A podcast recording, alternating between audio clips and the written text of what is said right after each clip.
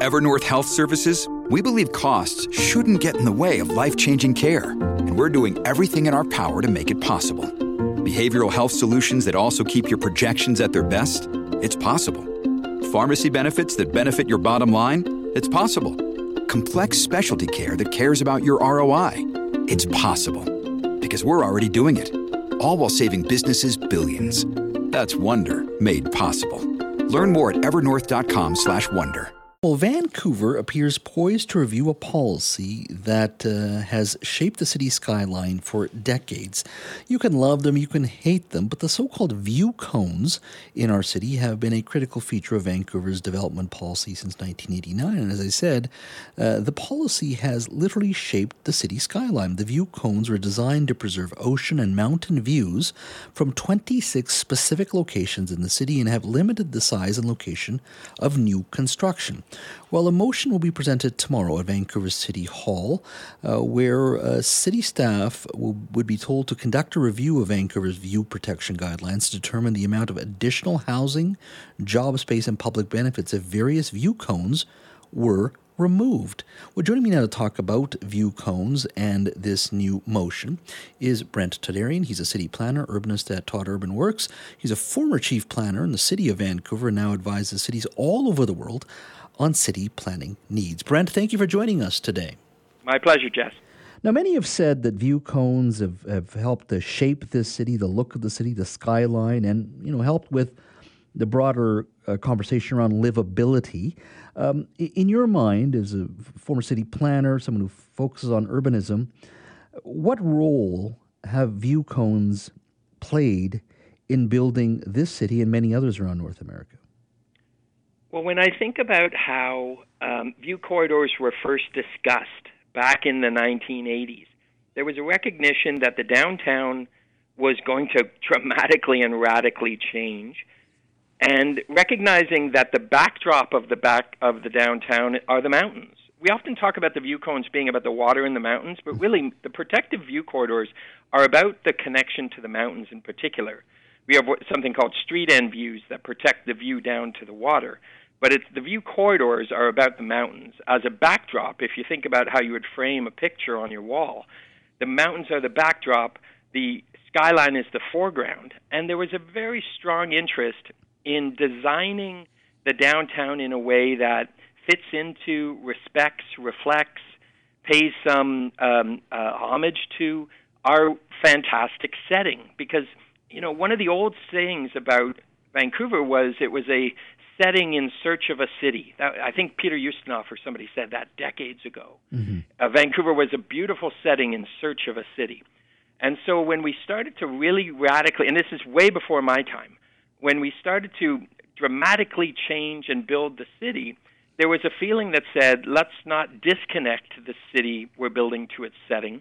Let's fully connect, uh, or, or at least do our best to connect our city to this amazing setting. And so this idea, which was my, I, as chief planner, this was my predecessor's predecessor, Ray Spaxman, who first did this.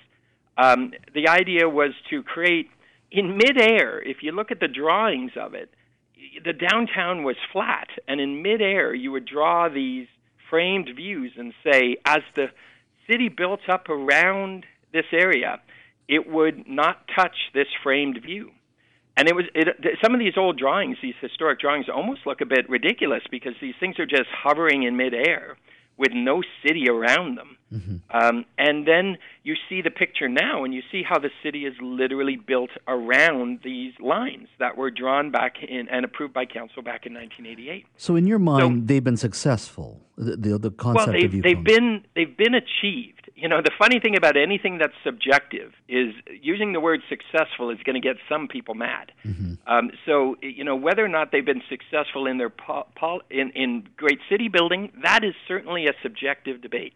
But in terms of actually achieving the policy intent, boy, they were followed and they were adhered to.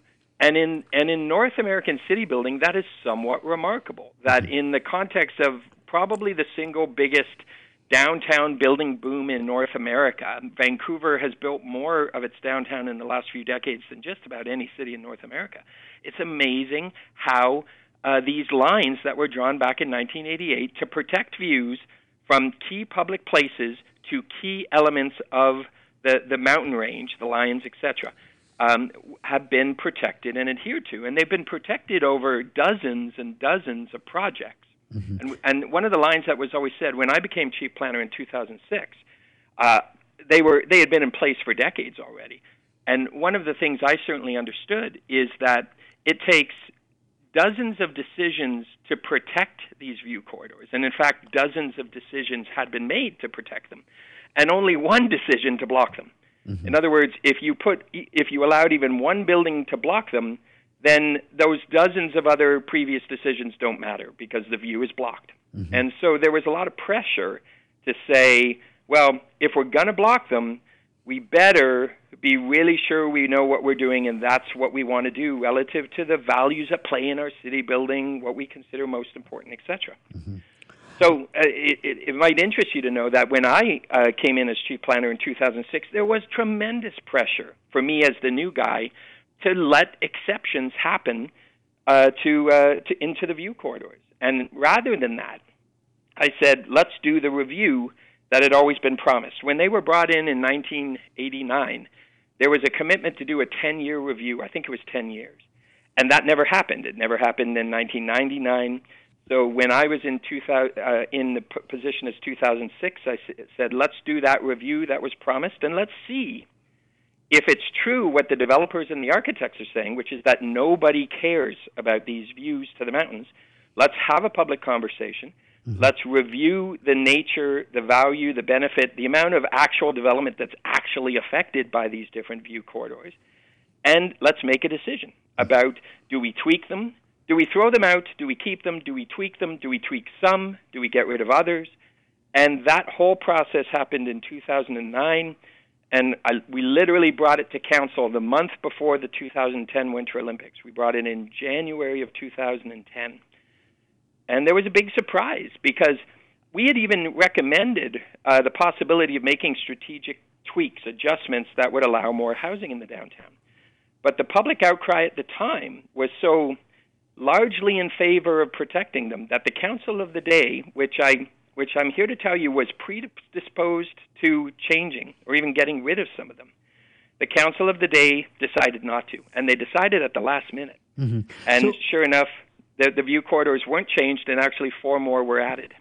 Uh, and I think we have uh, 26 now, 26 or 27, I think. And and just to, I, I, uh, I think it was. I thought it was 28, and then we added four for 32. But okay. Uh, I saw I saw recently that one of the councillors was saying 26, so I might be remembering wrong. Yeah, I've but seen, it's just over 30. Yeah, uh, so there you go. I've seen 26, 27. Now you're telling me 30. And and and to, to, to and they do override the city's community plans um, that do allow for taller buildings at times, and so it does have a significant impact. Now, do you think the conversation around housing and housing crisis is enough of an argument to perhaps override some of those view cones?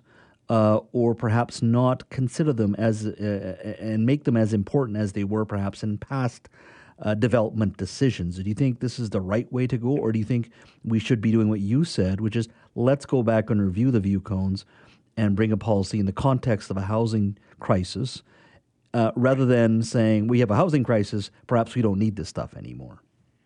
Well, I 100% agree with council when they say that if you're going to rethink the view cones, you do do it in the context of a review you don't just send the message that we might allow exceptions, because then every developer in every application will think they are the ones who gets the exception.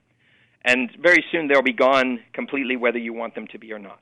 The question, the reasonable thing to do is to do, I think, what council did, which is say, or is about to do this week, which is to launch a review.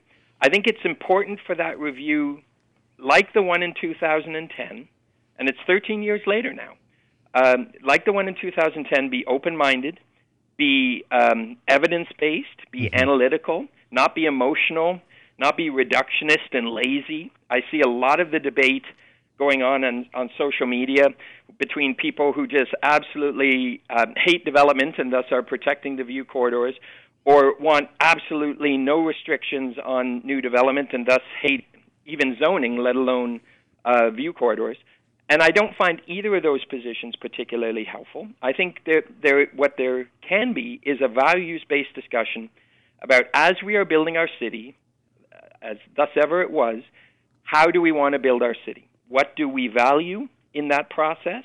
What things are we preserving and protecting for the Commonwealth, which is the way my predecessors used to put it? Public views like this are a part of the Commonwealth that gets preserved for the larger community. But how do you weigh the importance of that in the which is very subjective in the context of a very real, very quantifiable housing crisis, climate crisis, public infra- infrastructure crisis, social equity crisis, etc. And so uh, I am often saying to cities that I advise all over the world if we are still thinking the way we were thinking 20 or 30 years ago in the face of the crises that we have, then we're not paying attention to, frankly, how much pressure there is to do things differently and better. So I am fully supportive of a review, but I want it to be a thoughtful review, an evidence based review, and not with a pre conclusion, not with the idea that I already know what I want and I'm just going through the motions mm-hmm. to get to that result. Brent, thank you so much for your time today. A uh, great conversation, and I, and I know this is going to be a issue front and center for a little while at City Hall. That's for sure. Thanks for your time. My pleasure.